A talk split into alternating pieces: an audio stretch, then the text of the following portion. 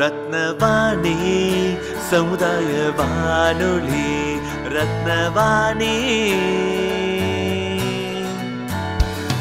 உங்க பிரச்சனையை சொல்லுங்க, தீர்வைய உடனே கேளுங்க, வெளியே வந்து குரல் கொடுங்க.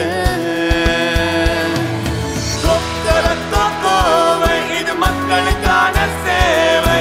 அற்புத தெரிஞ்சுக்கோ, கோவை தமிழில் சொல்றோம், புரிஞ்சுக்கோ. ரத்னவாணி சமுதாய வானொலி. ரத்னவாணி. ரத்னவாணி 90.8 சமுதாய வானொலி ஒலிபரப்பு கோவை ஈச்சனாரி ரத்தினம் கல்லூரி வளாகத்தில் இருந்து ஒலிபரப்பாகிறது.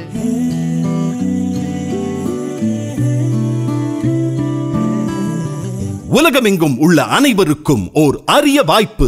www.farmer.live. உலகமே வியந்து பார்க்க அனைத்து விவசாயி மற்றும் வியாபாரிகளுக்கும் இணையதளத்தில் ஒரு முகவரி, தனிப்பட்ட முகப்பு பக்கம், ஹோம் பேஜ். விவசாயம் சார்ந்த அனைத்து பொருட்களையும் எளிதில் விற்க, வாங்க. விவசாயிகளையும் வியாபாரிகளையும் இணைக்கும் விவசாயத்தின் நவீன சந்தை www.farmer.live. இலவச பதிவு. விற்கட்டும் விளைபொருள், வாழட்டும் விவசாயி. தொடர்புக்கு 0424 123123. ரத்னவாணி 90.8 சமுதாய வானொலியில் பொது தேர்வு எழுதக்கூடிய மாணவர்கள் மற்றும் பெற்றோர்கள் தேர்வு காலங்களில் செய்யக்கூடியவை மற்றும் செய்யக்கூடாத செயல்பாடுகள் குறித்து சைக்காலஜிஸ்ட் செல்வி செல்லம் அவர்களின் சிறப்பு பதிவு. வணக்கம், என்னோட பெயர் வந்து செல்லம். நான் ஒரு சைக்காலஜிஸ்ட். உங்களை வந்து ரத்னவாணி கம்யூனிட்டி ரேடியோ மூலம் சந்திப்பதில் ரொம்ப மகிழ்ச்சியா இருக்கு. நான் வந்து கோயம்புத்தூர்லேருந்து வரேங்க. எங்களோட கம்பெனி பேர் வந்து ஸ்ரீஜென் கன்சல்ட்டிங் சர்வீசஸ். இப்போ வந்து எல்லாருமே வந்து ரொம்ப ஆர்வமாக எதிர்பார்த்து போய்கிட்டு இருக்க வந்து exams, board exams for 10th, 11th and 12th. Exams அப்படின்னால வந்து எல்லாத்துக்குமே ரொம்ப ஃபியராக இருக்குது. குழந்தைகளோட பேரண்ட்ஸும் ரொம்ப பயந்து ப்ரெஷர் கொடுக்குறீங்க. ஸோ அதை எப்படி ஹேண்டில் பண்ணணும் அப்படிங்கிறத பற்றி தான் ஒரு சின்ன டிப்ஸ் கொடுக்குறதுக்காண்டி நாங்கள் இங்கே வந்திருக்கிறோம். பொதுவாக இப்போ பப்ளிக் எக்ஸாம்ஸ் அப்படின்னா வந்து குழந்தைகளை வந்து நம்ம ரொம்ப ப்ரெஷர் பண்ணியிருந்தோம். ஆல்ரெடி அவங்களுக்கே மார்க்ஸ் எடுக்கணும், பெர்ஃபார்மன்ஸ் பண்ணணும்னு ப்ரெஷர் இருக்குது. அதுக்கு மேலே வீட்லேயும் வந்து நம்ம கண்டினியூஸாக படின்னு இஷ்யூ கொடுத்துட்ருக்குறோம். வீட்டுக்கு வந்தால் எக்ஸாம்ஸ் முடிச்சு வந்த பிறகு சாப்பிடு, படி, ரூமில் தனியாயிரு, ஃப்ரெண்ட்ஸோட பேசாத, இந்த மாதிரி நிறைய ப்ரெஷர் கொடுத்து அவங்கள வந்து ஒரு தனிமைப்படுத்தி விட்டுருந்தோம். அவங்களுக்கு எக்ஸாம் அப்படி ஃபியரோட வந்து அவங்க தனிமையாக இருக்கிற அந்த ஃபியர் வந்து ஜாஸ்தி போயிடும். ஸோ இந்த மாதிரி பிரச்சனைகள் வந்து நிறையா இருக்குது. எக்ஸாம்ஸ் முடிஞ்ச பிறகு வந்து எப்படி, என்ன எக்ஸாம்ஸ் எழுதினேன், எவ்வளோ கொஸ்டின்ஸ் எழுதினேன், எவ்வளோ மார்க்ஸ் எடுக்க போகிறேன், இந்த மாதிரி நிறைய ப்ரெஷர்ஸ் வந்து கொடுத்துட்ருக்குறோம். ஸோ இந்த மாதிரி ப்ரெஷர் இருக்கும் போது அவங்களுக்கு வந்து கரண்ட் எக்ஸாமோடையும் வர ஃப்யூச்சரில் நெக்ஸ்ட் எக்ஸாமையும் அவங்களோட சரியாக எழுத முடியாமல் போயிடுது. ஸோ இந்த விஷயங்கள் வந்து நம்ம எப்படி ஹேண்டில் பண்ணலாம் அப்படிங்கிறத நம்ம செஷனில் வந்து நம்ம சொல்ல போகிறோம். ஒரு குழந்தை வந்து எக்ஸாம்ஸ் முடிச்சுட்டு வந்துச்சு அப்படின்னா வந்து தனியாக இது தனிமைப்படுத்திடாதீங்க. எக்ஸாம் வந்து வாழ்க்கையே கிடையாது, அது ஒரு part of the life only. So தனிமைப்படுத்துகிறாங்க. எக்ஸாம்ஸ் முடிஞ்சு வந்தப்பறம் அவங்களுக்கு லெஷர் பண்ணுறதுக்கு கொஞ்சம் டைம் கொடுங்க. வீட்டில் எல்லாருக்கூடையும் பேசட்டும், பழகட்டும். டிவி பார்க்க வேண்டாம் அப்படிலாம் ப்ரெஷர் பண்ணுங்க. கொஞ்சம் ரிலாக்ஸாக கொஞ்சம் காமெடி ஷோஸோ எதுவோ பார்க்கட்டும். அவங்களுக்கு கொஞ்சம் என்டர்டெயின்மெண்ட், லெஷர் டைம் கொடுங்க. ஏன்னா வந்து நம்ம தனியாக உள்ளே பூட்டி வச்சோம் படிக்கிறாங்கன்னா அவங்க 5 மணி நேரம் உட்காந்துட்டே இருப்பாங்க. என்ன படித்தாங்கன்னு கேட்டால் 2 பேஜ் கூட திருப்பி இருக்க மாட்டாங்க. ஃபோக்கஸ் வந்து கம்ப்ளீட்டாக மாறிடும். நீங்கள் கொஞ்சம் லெஷர் பண்ணிவிட்டு நம்மளோட சேர்ந்து உட்காந்து படிக்கும் போது வந்து அவங்க ஃப்ரெஷ் ஆயிடுவாங்க. அன்னைக்கு ஒரு ½ hour உட்காந்து படிக்க ஆரம்பிச்சிருவாங்க. செகண்ட் திங் வந்து எவ்ரி 45 minutes வந்து அவங்களுக்கு கொஞ்சம் டைம் பிரேக் கொடுங்க. ஒரு முடிச்ச பிறகு கொஞ்சம் ரிலாக்ஸ் பண்ணி விளையாடட்டும், இல்லை பேசிட்டோம், அவங்களுக்கு பிடிச்ச ஒரு ஆக்டிவிட்டீஸ் வந்து கொஞ்சம் பண்ணட்டும். இல்லை கண்டினியூஸாக பண்ணும் போது என்ன ஆகும் அப்படின்னா வந்து அவங்களுக்கு ஒரு ப்ரெஷர் வந்து அவங்கள அறியாமலே பில்டப் ஆகும். இப்போ உட்காந்து நைட்டு 10 மணி 12 மணி அந்த மாதிரி படிச்சுட்டு இருந்தாங்கன்னா எக்ஸாம் டைமிங்கில் வந்து அவங்களால பெர்ஃபார்ம் பண்ண முடியாது. நல்ல ஒரு 6 மணி நேரம் தூங்கட்டும், எல்லாருக்கூடையும் பேசட்டும், விளையாடட்டும், வெளியே கூட்டிகிட்டு போங்க, கொஞ்சம் என்ஜாய் பண்ணட்டும். இது வந்து ஒரு நார்மல் கோர்ஸ் ஆஃப் எக்ஸாம்ஸ் மாதிரியே ட்ரீட் பண்ணுங்கள். ரொம்ப பெருசாக எதுவுமே நீங்கள் ட்ரீட் பண்ணி குழந்தைகளை வந்து தனிமைப்படுத்த வேண்டாம். ரத்தினவாணி 90.8 சமுதாய வானொலியில் ரத்தின நேரம். விவசாயம் சார்ந்த அனைத்து பொருட்களையும், கால்நடைகளையும், நிலங்களையும் விற்க, வாங்க. குத்தகைக்கு விட தினசரி சந்தை விலை நிலவரங்களையும் விவசாயம் பற்றிய அனைத்து சந்தேகங்களையும் தெரிந்து கொள்ள உபயோகிப்பீர் www.farmer.live. விவசாயத்தின் நவீன சந்தை 13க்கும் மேற்பட்ட மொழிகள் மற்றும் 10க்கும் மேற்பட்ட நாணயங்கள் கொண்ட வலைதளத்தில் இலவசமாக விளம்பரம் செய்யும் வசதி. பதிவு செய்யும் அனைவருக்கும் தனிப்பட்ட முகப்பு பக்கம். விற்கட்டும் விளைபொருள், வாழட்டும் விவசாயி. இலவச பதிவிற்கு தொடர்பு கொள்ளவும் 04224123123 அல்லது 9489687000. ரத்தினவாணி 90.8 சமுதாய வானொலியில் ரத்தின நேரம். எங்களோட சென்டரில் வந்து நாங்கள் என்ன ஆஃபர் பண்ணுறோம்னா, இப்படி இருக்கிற குழந்தைகள் வந்து நீங்கள் கூட்டிகிட்டு வந்தீங்கன்னா அவங்களோட எக்ஸாம்ஸ் வந்து எப்படி ஃபோக்கஸ் பண்ணணும்னு சொல்லி கொடுக்குறோம்.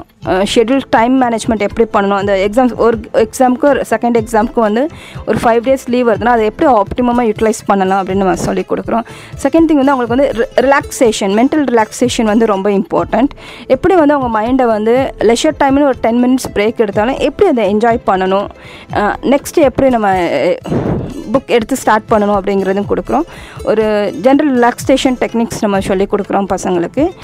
அப்புறம் வந்து லைஃப் ஸ்டைல், அதாவது இந்த எக்ஸாம் டைமிங்கில் வந்து என்ன மாதிரி ஃபுட் சாப்பிடணும், எப்படி ரீகலெக்ட் பண்ணணும், அவங்களோட எப்படி ப்ரிப்பேர் பண்ணணும், அடுத்த எக்ஸாம்ஸ்க்கு ஆர்கனைஸ் பண்ணி போகணும், இந்த மாதிரி விஷயங்கள் வந்து நம்ம சொல்லிக் கொடுக்குறோம். அவங்களுக்குன்னு தனியாக ஸ்பெசிஃபிக்காக ஏதாவது இஷ்யூஸ் இருந்தாலும் நம்ம அதை அட்ரஸ் பண்ணி அவங்களுக்கு வந்து சொல்யூஷன்ஸ் கொடுக்குறோம். எக்ஸாம்ஸ்க்கு முடிஞ்சிட்டு இப்போ ரொம்ப இன்னொரு அடுத்த விஷயம் என்ன ஆகுது அப்படின்னா வந்து ஒரு எக்ஸாமுக்கு இப்போ 2 எக்ஸாம், இப்போ ஒரு எக்ஸாம்ஸ்க்கு பிட்வீன் வந்து ரொம்ப டைம் டேஸ் இருக்குது. லைக் 3 days இல்லை 4 days வந்து லீவ் விடுறாங்க. இந்த லீவ் விட்டாங்க அப்படின்னா வந்து யூஸ்வலாக வந்து 24 hours வந்து எல்லோரும் படிக்கணும் அப்படின்னு சொல்லி போகிறாங்க. ஸோ இந்த டைமிங்கில் வந்து இந்த 3 days எப்படி மேனேஜ் பண்ணி எஃபெக்டிவாக படிக்கலாம் அப்படிங்கிற மாதிரி பார்த்துக்கலாம். ஒரு டைம் ஷெடியூல் வந்து போட்டுக்கலாம். 3 daysக்கு வந்து போட்டுட்டு இது என்கேஜ் டு எக்ஸல் அப்படிங்கிற கான்செப்டில் தான் நாங்கள் இப்போ வந்து மெயினாக ஃபோக்கஸ் பண்ணிட்டு வரோம். எங்களுடைய சொல்யூஷன் எப்படி இருக்குன்னா, எக்ஸாம்பிள் வந்து அந்த 3 days ஆஃப் அந்த டைம் பீரியட் வந்து எப்படி யூட்டிலைஸ் பண்ணலாம், ப்ரொடக்டிவ் என்கேஜ்மெண்ட். 24 hours என்கேஜ் பண்ணுறதோட 5 hourஸில் வந்து நம்ம எப்படி ப்ரொடக்டிவாக பண்ணலாம் அப்படிங்கிறது தான் பண்ணுவோம். ஃபஸ்ட்டு வந்து அவங்களோட 3 இது வந்து ஃபோக்கஸ் பண்ணிக்கலாம். ரெவ்யூ அண்ட் ரீகால், சாரி 2 விஷயம் ஃபோக்கஸ் பண்ணிக்கலாம், ரெவ்யூ அண்ட் ரீகால். ரெவ்யூ அப்படிங்கிறது வந்து அவங்களோட 3 days வந்து ஃபார் எக்ஸாம்பிள் வந்து பயாலஜி சயின்ஸ் எடுக்கிறாங்க அப்படின்னா வந்து ஈச் 1 day வந்து based on the time 3 hours அப்படிங்கிறது நாங்கள் 3 days பிளான் பண்ணி கொடுக்குறோம். ஃபர்ஸ்ட் 1 வந்து ரெவ்யூ, செகண்ட் வந்து ரீகால், தேர்ட் 1 வந்து ரீவிசிட். ரெவ்யூ பண்ணுங்க அப்படிங்கும்போது அந்த ரெவ்யூ பார்ட்டில் வந்து நீங்கள் ஃபஸ்ட்டு வந்து உங்களுக்கு என்ன போர்ஷன்ஸ் வந்து நீங்கள் இருக்குது, எப்படி இந்த 3 daysக்கு எப்படி பிளான் பண்ண போகிறீங்க அப்படின்னு சொல்லிட்டு வந்து செக்ரிகேட் பண்ணிக்கோங்க. அந்த ரெவ்யூஸில் வந்து நீங்கள் படித்த இதுக்கு வந்து ஃபஸ்ட் இம்பார்ட்டன்ஸ் கொடுங்க. கொஞ்சம் படிக்காதது இல்லை கொஞ்சம் கம்மியாக இருக்குது அப்படின்னா வந்து அதை ஜஸ்ட் வந்து லைட்டாக டச் பண்ணிக்கோங்க, அதில் இப்போ ஃபோக்கஸ் பண்ணாதீங்க. இந்த ஷெட்யூல்ஸ் போட்ட பிறகு படித்து முடித்த பிறகு வந்து எவ்ரி டே வந்து ஒரு மினிமம் 2 hours வந்து ரீகால் பண்ண வச்சுக்கோங்க. Last 2 hours of the day, morning படித்தது எல்லாமே last 2 hours of the day recall பண்ணிகிட்டே வாங்க. ஸோ அந்த இடத்துல வந்து எதாவது மிஸ் பண்ணிட்டோம் இல்லை நமக்கு தெரியல அப்படின்னா வந்து அந்த பர்டிகுலர் பேஜில் போய் வந்து ரீவிசிட் பண்ணி அகெயின் ரீகால் பண்ணுங்கள். இந்த சின்ன டெக்னிக் 3 hour ஃபாலோ பண்ணும் போது வந்து உங்களோட வந்து மெமரி பவரும் நல்லா இன்க்ரீஸ் ஆயிரும். உங்களுக்கு வந்து ஈஸியாக வந்து செல்ஃப் அனாலிசிஸ் அப்படிங்கிற என்ன நான் அசஸ்மெண்ட் பண்ணிக்கிட்டேன், இந்த போர்ஷன் நான் எவ்வளோ படிச்சிருக்கிறேன், எவ்வளோ வருது, நீங்கள் எக்ஸாம்ஸ் போகும்போது வந்து இது உங்களுக்கு கொஞ்சம் கான்ஃபிடென்ஸ் கொடுக்கும், நல்லா எழுதலாம். ஸோ இந்த மாதிரி சின்ன சின்ன டிப்ஸ் வந்து நாங்கள் கொடுத்துட்டு வரோம். ரத்னவாணி நேயர்களுக்கு வணக்கம். நான் doctor Jayaprasad, SV diabetics centre Ganeshapuram. நான் கோவை மருத்துவக் கல்லூரி மருத்துவமனையில் தலைமை மருத்துவராக உள்ளேன். நான் சர்க்கரை நோய் பிரிவை நிர்வகித்து வருகிறேன். ஸோ இப்போது சர்க்கரை நோய்ங்கிறது இன்றைக்கி எல்லா பக்கத்துலேயும் இருக்குது. யாரை கேட்டாலும் சர்க்கரை நோய் சர்க்கரை நோய் சர்க்கரை நோயின்னு ஒரு பீதியில் இருக்காங்கங்கிறது இன்றைக்கி நிதர்சனமான ஒரு உண்மை. இது மக்கள் விழிப்புணர்வுக்காக கிரியேட் பண்ணது ஒரு பீதியை நோக்கி போயிட்டுருக்கு அப்படிங்கிறது ஒரு தவறான கருத்து. மக்கள் விழிப்புணர்வோடு இருந்ததுன்னா சர்க்கரை நோயினால் வரக்கூடிய பாதிப்புகள் அனைத்தையும் நம்மளால் ரொம்ப சுலபமாக டேக்கிள் பண்ண முடியும். பட் அதுக்கு முன்னால் சர்க்கரை நோய்னால் என்ன, சர்க்கரை நோய் எப்படி வருது, அது யாராருக்கெல்லாம் வரலாம், அதனுடைய பாதிப்புகள் என்ன, அதை எப்படி நம்ம எங்கே போனால் சரி பண்ண முடியும் அப்படிங்கிற ஒரு பேசிக்கான கருத்தை நம்ம தெரிஞ்சிட்டோம்னா சர்க்கரை நோயை நிர்வகிப்பது ரொம்ப சாதாரணமான ஒரு விஷயம். ஸோ ஃபஸ்ட்டு நம்ம சர்க்கரை நோய் எப்படி வருது, சர்க்கரை நோய்னா என்ன அப்படிங்கிறது தெரிஞ்சுக்கிறது அவசியம். நம்ம சாப்பிட்ற எல்லா உணவுமே குடல்லிருந்து ரத்தத்தில் கலக்கும் பொழுது சர்க்கரையாவோ அமினோ ஆசிட்ஸ் புரதமாகவோ இல்லை ஃபேட்டி ஆசிட்ஸ் கொழுப்பாகவோ தான் போகும். இந்த ரத்தத்திலிருந்து ஒரு செல்லும் இந்த சத்துக்களை எடுத்து காற்று, நம்ம குடிக்கிற தண்ணி மற்றும் இந்த உணவுப் பொருள்களை எரித்து அதில் இயங்குகிற சக்தியில் தான் உடம்பே இயங்குது. இந்த மூணில் ஏதோ ஒன்று தடைப்பட்டுச்சுனாலும் அதனுடைய விளைவுகள் இருக்கும். ஸோ அப்படி நம்ம சாப்பிட்ற சாப்பாட்டில் இருக்கிற இந்த சர்க்கரை செல்லுக்கு போகிறதுக்கு இன்சுலின்னு ஒரு சத்து தேவைப்படுது. என்றைக்கு இந்த இன்சுலின் குறைபாடு வருதோ அன்றைக்கி சர்க்கரை நோய் வருது. அது எப்படின்னு கேட்டிங்கன்னா, நம்ம ரத்த குழாய்களினுடைய வேலைகள் ஒரு செல்லுக்கும் உடம்புல இருக்கிற ஒரு அணுக்கும் சர்க்கரை, காற்று, தண்ணி, மற்ற உணவுப் பொருள்கள்லாம் கொண்டு போய் கொடுக்குறதும் அதில் இருக்கிற கழிவுப் பொருள்லாம் எடுத்துகிட்டு வர்றதும் தான். ரத்த குழாயிலிருந்து செல்லுக்குள்ளே நுழையணும். நுழையிறதுக்கு கதவு திறந்து விடணும். அந்த கதவு திறந்து வர்றதுக்கான சாவி தான் இன்சுலின்கிற சத்து. என்னைக்கு இந்த இன்சுலினுடைய குறைபாடு இருக்குதோ ரத்த குழாயிலிருந்து சர்க்கரை செல்குள்ளே போகாது. ரத்த குழாயிலிருந்து சர்க்கரை செல்குள்ளே போகலைன்னா ரத்த குழாய்களில் சர்க்கரை ஃபுல்லாக தங்கிக்கும். செல்லுக்கு தேவையான உணவுப் பொருள் கிடைக்காது. செல்லு பட்னியால் சுருங்கி வாடி வதங்கி தன்னுடைய வேலையை செய்யாது. அப்படியே உடம்புல இருக்கிற ஒரு செல்லும் ஒரு அணுவும் ஒரு உறுப்பும் செயலிருந்து போயிடும். ஸோ சர்க்கரை சரியான விகிதத்தில் போகலை அப்படிங்கும் பட்சத்தில் உடம்பு சரிவர இயங்காமல் போகிறதுக்கான வாய்ப்புகள் அனைத்து உண்டு. இது ஏன் வருது? இன்சுலின் சத்து குறைபாடுனால. இப்போ இந்த இன்சுலின் சத்து ஏன் குறைவாக வருது? இன்சுலின்கிறது நம்ம உடம்புல கணையோன்னு ஒரு உறுப்பு இருக்கும் வயிற்றுல. அந்த கணையோங்கிற ஒரு உறுப்பு தான் இன்சுலின் உற்பத்தி பண்ணும். இந்த இன்சுலின் சத்து சரியான வேகத்தில் உற்பத்தி ஆகலை, நல்ல குவாலிட்டியில் உற்பத்தி ஆகலைனாவோ இல்லை தேவையான அளவுக்கு உற்பத்தி ஆகலையோனாவோ இன்சுலின் இருக்காது. இன்சுலின் இல்லைனாக்க ரத்த குழாய்கள்லேருந்து செல்லுக்கு சர்க்கரை போகாது. ரத்த குழாயிலேயே சர்க்கரை தங்கிக்கும். செல்லு பட்னியாக இருக்கும் முதல்ல சொன்ன மாதிரி. ஸோ இப்படியே இருந்துகிட்டு இருந்ததுன்னா நாளடைவில் ரத்த குழாய்களில் சர்க்கரை படிமான மாதிரி ஏற்பட்டு ரத்த குழாய்கள் அடைக்கும். ஏற்கனவே செல்லு பட்னியாக இருக்கிறதுக்கு மீண்டும் ரத்தமும் போகாமல் தடைப்பட்டு எல்லா உறுப்பும் அழுகி சிதைஞ்சு போகிறதுக்கான வாய்ப்புகள் உண்டு. ஸோ மூல காரணம் என்னன்னு பார்த்தீங்கன்னா, கணையத்திலிருந்து இன்சுலின் சுரக்கலை, இல்லை சுரக்கிற இன்சுலின் நல்லா வேலை வாங்கலை. இதுதான் பேசிக் காரணம். ஸோ இதை புரிஞ்சுட்டு அடுத்தது என்ன பண்ணலாம் அப்படிங்கிறது நான் சொல்கிறேன். நிறைய பேரண்ட்ஸ் சொல்கிறாங்க, என் பையன் புக்கை வச்சுட்டே இருக்கிறான், எப்பவும் படிச்சுட்டே இருக்கிறான், ஆனால் மார்க்ஸ் பார்த்தா எதுவுமே வரமாட்டேங்குது, எக்ஸாம் பார்த்தா பயந்துருதான், நல்லா படிச்சுட்டா நல்லா ஒப்பிச்சுட்டு போகிறான், ஆனால் பேப்பரில் அங்கே பார்த்தா அப்படின்னா எனக்கு அவனுக்கு பயம் வந்துடுது, மார்க்ஸே எழுத முடியல அப்படின்னு சொல்கிறாங்க. இந்த டைமிங்கில் என்ன பண்ணலாம் அப்படின்னா ஸோ குழந்தைகள் நல்லா படித்தாங்க, மார்க் வரல அப்படின்னா அவங்களுக்கு உள்ளால் ஏதோ ஒரு பயம் இருக்குதுன்னு அர்த்தம். ஒன்று பெர்ஃபார்மன்ஸ் ஃபியர் அப்படின்னு சொல்லுவாங்கள்ல. அந்த அந்த பயத்தை நம்ம எப்படி போக்கலாம் அப்படின்னா அந்த இருக்கிற பேப்பர் கொஞ்சம் கொஞ்சமாக சிம்பிளாக ஒரு 1 மார்க் கொஸ்டின்ஸ் இல்லை 2 மார்க் கொஸ்டின்ஸ் அவங்களே எழுதி அவங்களே அசஸ் பண்ண சொல்லுங்கள். ஸோ அந்த டைம் பண்ணும்போது என்ன ஆகும்னா அவங்களுக்கு கான்ஃபிடென்ஸ் நல்லா ஜாஸ்தி ஆயிரும். ஒன் அண்டு இந்த மாதிரி பசங்களுக்கு மேக்ஸிமம் சொல்கிறேன், என்ன படித்தாலும் மார்க்ஸே வரமாட்டேக்கு அப்படிம்பாங்க. அந்த வேர்டை கொஞ்சம் சேஞ்ச் பண்ணிவிட்டு நீ நல்லபடி நல்லா ஃபோக்கஸ் பண்ணி எழுந்து பயப்படாமல் எழுந்து உனக்கு நல்லா மார்க்ஸ் வரணும். அந்த மாதிரி என்கரேஜ்மெண்ட் கொடுக்கும்போது அவங்கக்கிட்ட அவங்கள அறியாமல் இருக்கிற பயம் போய் கான்ஃபிடென்ஸாக கொஞ்சம் எழுந்து படிப்பாங்க. பேரண்ட்ஸ்க்கு நான் சொல்ல வேண்டிய ஒரே விஷயம் பையனை என்கரேஜ் பண்ணுங்கள், கான்ஃபிடென்ஸ் கொடுங்க. பெர்ஃபார்மன்ஸ் நமக்கு ரிசல்ட்டை பற்றி எதுவுமே இப்போ பேசாதீங்க. ரிசல்ட் வர டைம் வரட்டும். அவனோட 100% அவங்களால எவ்வளோ எஃபர்ட் போட முடியுமோ அந்த எஃபர்ட் போடுறதுக்கு மட்டும் நீங்கள் சப்போர்ட்டிவாக இருங்க. Never pressurise. நீ இந்த குரூப் எடுக்கணும், அந்த குரூப் எடுக்க, எதுவுமே இந்த எக்ஸாம் டைமில் நீங்கள் பேசாதீங்க. ஜஸ்ட் அவனுக்கு படிக்கிறதுக்கு ஃபோக்கஸ் பண்ணி அந்த ஒரு அட்மாஸ்பியர் மட்டும் கொடுங்க. ஸ்டூடெண்ட்ஸ்க்கு நீங்கள் எக்ஸாம்ஸ் எழுதும் போது உங்களுக்கு ஜென்ரலி ஸ்டூடெண்ட்ஸ் பக்கம் சொல்கிறது நாங்கள் எக்ஸாம்ஸ் முடிச்சுட்டு எங்களுக்கு என்ன ரிசல்ட் வரும், எனக்கு இந்த குரூப் கிடைக்குமா கிடைக்காதான்னு சொல்லி நிறைய பயப்படுறாங்க. அதை பற்றி எதுவுமே பண்ண வேண்டாம். இப்போதைக்கு நீங்கள் உங்களோட எக்ஸாம்ஸ் ஃபோக்கஸ் பண்ணுங்கள். அந்த பர்டிகுலர் பேப்பர் மட்டும் ஃபோக்கஸ் பண்ணுங்கள்.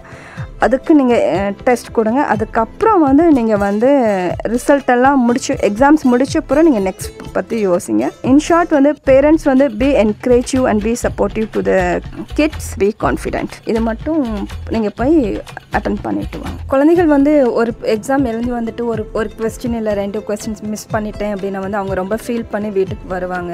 அதுவும் ரொம்ப வீட்டில் உடனே பேரண்ட்ஸ் இவ்வளோ மார்க்ஸ் போச்சு அவ்வளோ மார்க்ஸ் போச்சுன்னு சொல்லி உடனே திட்டிடாதீங்க. ஸோ குழந்தைகள் அப்படி வந்துச்சு அப்படி வரும்போது இது காமனாக எல்லா குழந்தைகள்கிட்டையும் ஒரு நடக்கிற ஒரு விஷயம். 1 மார்க் விட்டுட்டேன், 2 மார்க்ஸ் விட்டுட்டேன்னு சொல்லிட்டு. ஸோ அந்த டைமில் என்ன பண்ணுங்கள் என்னென்னா, பேரண்ட்ஸ் ரொம்ப என்கரேஜிங்காக இருங்க. ஒரு 1 மார்க்ஸில் 2 மார்க்ஸ் விட்டுட்டு அதை எப்போவுமே ஹைலைட் பண்ணி நம்ம பேச வேண்டாம். இல்லை அதுக்கு இம்பார்ட்டன்ஸ் கொடுத்தும் பேச வேண்டாம். அதில் குழந்தைகளை டைவெர்ட் பண்ண பாருங்கள். ஜஸ்ட் ஆஸ்க், எத்தனை கொஸ்டின்ஸ்க்கு விட்ட, இல்லை எவ்வளோ போயிடுச்சு நீ ஃபீல் பண்ணுற அப்படிம்பாங்க. ஒரு 5 மார்க்கோ இல்லை 10 மார்க்கோ அப்படின்னா அவங்களுக்கு சொல்லுங்கள், இந்த விட்ட 10 மார்க்ஸ் நம்ம நெக்ஸ்ட் பேப்பரில் எடுத்துக்கலாம், இல்லை நெக்ஸ்ட் சப்ஜெக்டில் எடுத்துக்கலாம். இப்போ ஃபீல் பண்ணிட்டு இருந்தேன்னா அங்கேயும் இந்த மாதிரி 5 மார்க்ஸ் இல்லை 10 மார்க்ஸ் போயிடும். டோட்டலி நமக்கு லாஸ் ஆயிரும். இந்த இதை அதில் அதில் ஃபோக்கஸ் பண்ண அப்படிங்கிற மாதிரி அவங்களை கொஞ்ச நேரம் ரிலாக்ஸ் பண்ண விட்டுட்டு அடுத்த சப்ஜெக்ட் படிக்கிறதுக்கு என்கரேஜ் பண்ணுங்கள். ஸோ இந்த மாதிரி என்கரேஜ் பண்ணும் போது தான் அவங்களும் மோட்டிவேட் ஆயிடுவாங்க. ஓகே, அங்கே விட்டு நான் 5 மார்க்ஸ் வந்து இதில் என்னோடய டார்கெட் வந்து 90 தான் வச்சுருக்கேன், 95 வச்சுருக்கிறேன். ஸோ இன்னும் அந்த 5 மார்க்ஸ் எடுத்துகிட்டோம்னா நல்லாயிரும். அந்த மாதிரி ஃபோக்கஸ் பண்ணி கொடுப்பாங்க. ஸோ இந்த மாதிரி என்கரேஜிங் அண்ட் பாசிட்டிவ் வேர்ட்ஸ் மட்டும் கம்ப்ளீட்டாக யூஸ் பண்ணுங்கள். நேயர்கள் இதுவரை கேட்டது ரத்தினவாணி 90.8 சமுதாய வானொலியில் ரத்தின நேரம்.